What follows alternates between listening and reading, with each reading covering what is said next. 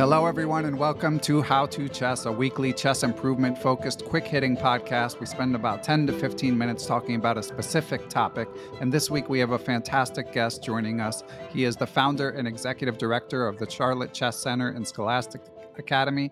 He's an author and Chessable author of Everyone's First Chess Workbook, a book I definitely recommend if you are a newer chess player or an instructor working with newer, newer players. It's just a fantastic resource. He's also an insanely accomplished adult improver. He took his USCF rating from 2100 to a peak of 2390 USCF in his 20s. Uh, he told that story on my long form podcast, Perpetual Chess, episode 241. It's uh, we do a special feature called Adult Improvers where we interview adults who've gained a bunch of rating points. And Peter's story was very compelling. He told some harsh truths, and as a result, it's been one of the most popular Perpetual Chess episodes uh, in recent memory.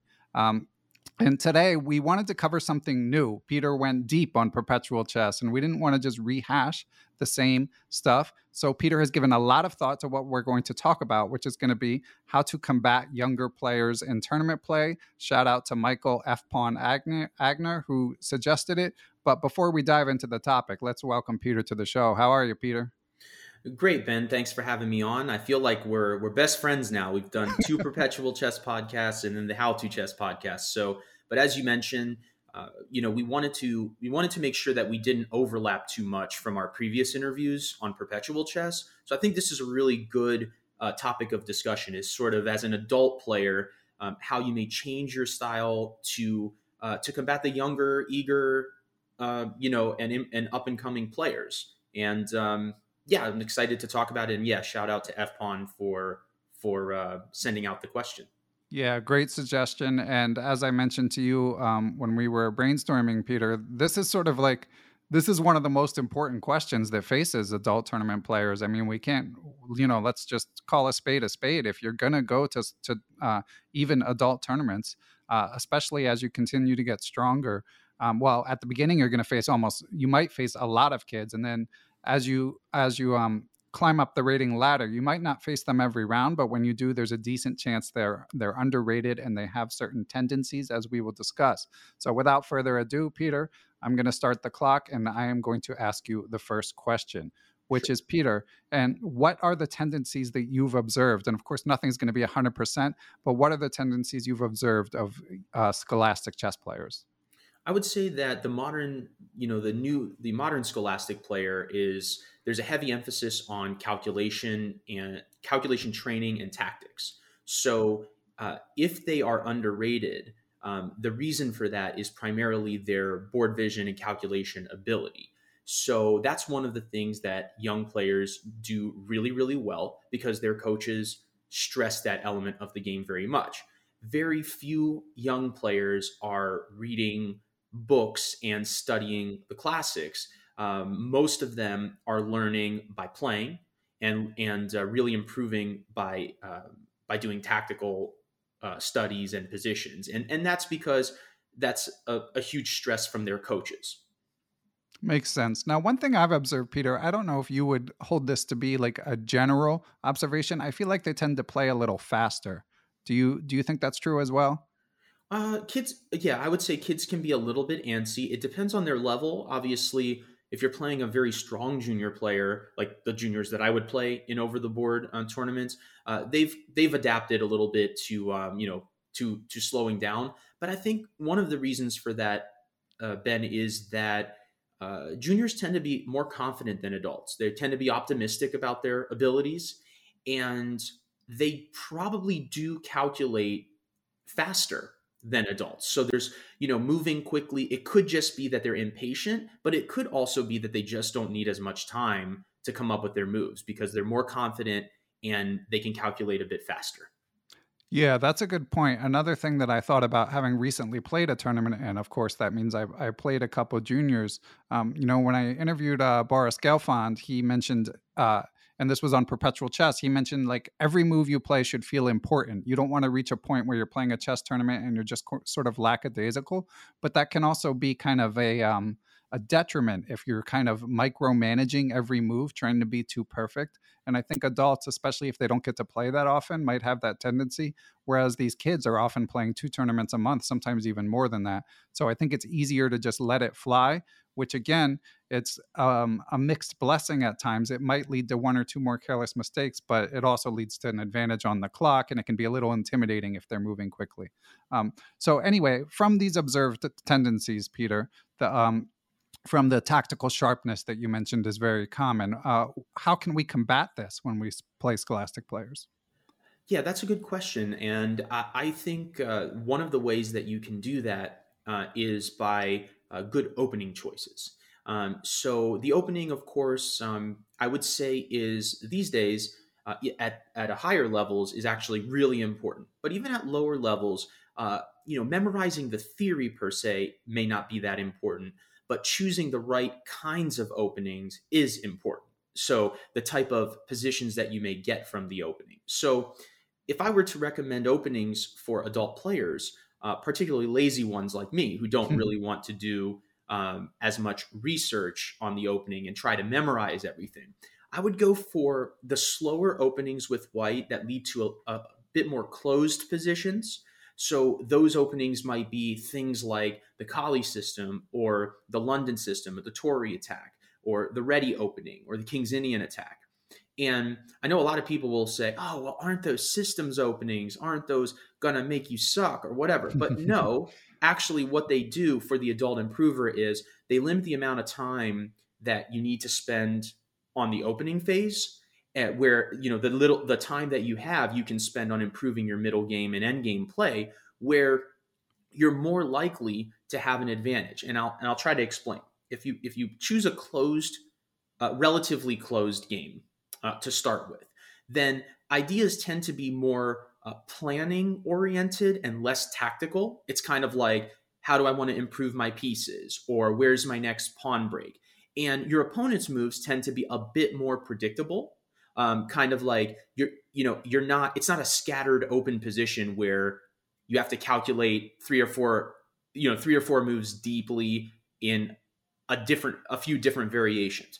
In the closed games uh, a lot of times even if you miss a move that your opponent uh, plays it's not detrimental to your position whereas if you're playing a scattered open game like let's say an open sicilian with castles on opposite wings that could just be a pawn race, which is a calculation race. It's like I hit you with this tactic and the game is over. So I would say for the adult player, uh, we tend to be a little bit weaker on our tactical abilities, but stronger on our patience and planning. So if we can get positions where it's where we have uh, slow, patient play, and it's more about coming up with proper plans, we at least have a better, a comparatively better chance. Now, again, chess is about being a well-rounded player, so you can't just have no tactical ability, but you at least mitigate the difference by choosing slower games. Okay, good advice. Now, Peter, I think a lot of um, uh, players, I think especially rated, say, below 1600 USCF FIDE, which adjusts to whatever your preferred way of playing. It might be a couple hundred points higher on Lichess Rapid, for example. But I think there's a a general skew towards being an e4 player when you're new to chess um, and newer to chess. So I think some majority of adults might be like, well, that's great, Peter, but I've been playing e4 my whole life, you know, and now I'm playing this kid and I need to play something else. So what what would you recommend? Should they play like um, say avoid the open Sicilian, or should they really, uh, as you say, develop a system opening or whatever you want to call it, a more closed opening, and just be ready to try it out once in a while?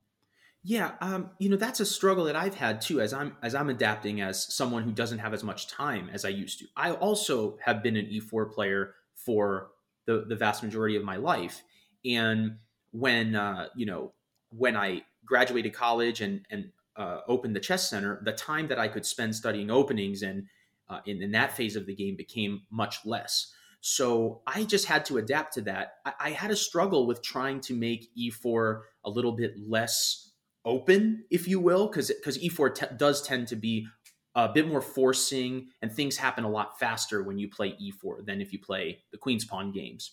Um, and you, there are ways to do that. So, for example, in, in, the Sicilian, you could play the Moscow variation or the Rossolimo variation. Those are the Bishop b5 Sicilians. Uh, you could play King's Indian attack setups against the French or the Caro-Kann, right? So you can get more closed games and still play one e4. Um, but those positions are still kind of a different character than what you would normally expect out of e4. Um, something that I tell all of my students, regardless of age, not to do is there's this tendency, especially recently, to watch a short video on YouTube or wherever, and it's kind of like a trappy opening, right? So, um, like let's say Rosen's uh, trap in the in the Petrov. I forget cock. What no? What, what's that trap? No, um, the, Stafford. Cock, Stafford, Stafford. Gambit, right? so it, it can be really fun, and there are a lot of tricks and traps. But by playing in that manner, you're really setting yourself up for just a trappy, tricky game where it's all about tactics and tricks. And while it can be fun to win a game solely by memorizing a, a trap from a video, it doesn't help you. So I, you know, as as enticing as playing e4 for tricks and traps, like oh, I, you know, let's say I want to play the Danish gambit, or I want to play the Evans gambit, or I want to play uh, the Scotch gambit, or the or whatever. Um, I would I would stray away from that and go for positions that are more uh, planning related. You can still do that with e4. You know, you could play, let's say, the Ruy Lopez or the slow Italian. You could play the King's Indian attack, as mentioned, versus the French defense. You could play that against the Caro-Kann as well. Uh, you could play Bishop b5 Sicilians. I mean, there, there's ways to keep the game more positional. And I think that to the extent that we can, to the extent that we can combat these young players that have really good calculation ability and can do it quickly, I think it makes sense for us to choose those types of games. Now, that may not be everyone's cup of tea. You may say that's a more boring way to play, but I think that's the only area where we may have an advantage. You know, the ability to come up with constructive plans and not get overly excited and impulsive.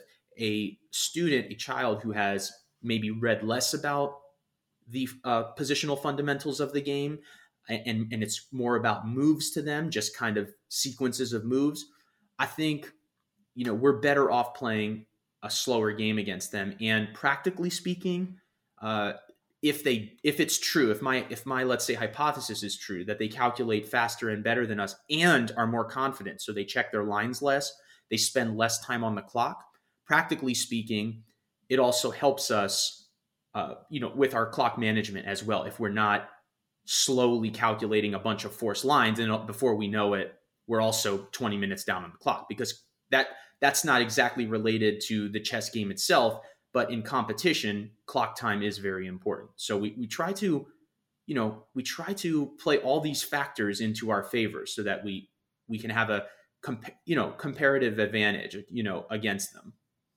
Okay, great advice there, Peter. And uh, we're going to keep you a little more than ten minutes because this is this is too good. And I know we got one more gem to drop, which is uh, the the Giannatos rule. Are you ready right. to reveal the Giannatos rule, Peter? The Giannatos rule has been revealed on my stream. There's actually a, um, there's actually a YouTube video of my my editor clipped it because he thought it was so funny. So I went on and on and on about it. so so um, you know this is this is not this is just general advice I would say to everyone, uh, not just uh, the adult the adult uh, players, but there are certain openings where uh, on you you move your king in, in, not a castling manner. You just kind of move your king on purpose uh, in the opening phase of the game, and it's it's theoretical. It's not by accident. You kind of plan to do it. Like let's say you study a course, and it's like okay, then you play king. You move your king in the opening.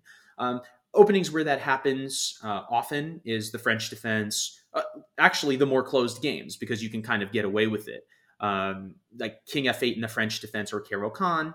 Uh, there are uh, King F1 ideas um, in for White as well. Um, in that in that sort of tirade that I made on my stream, I was talking about how one of the first books I got was a book by Edmar Mednis, and it was given to me by you know one of the um, club members.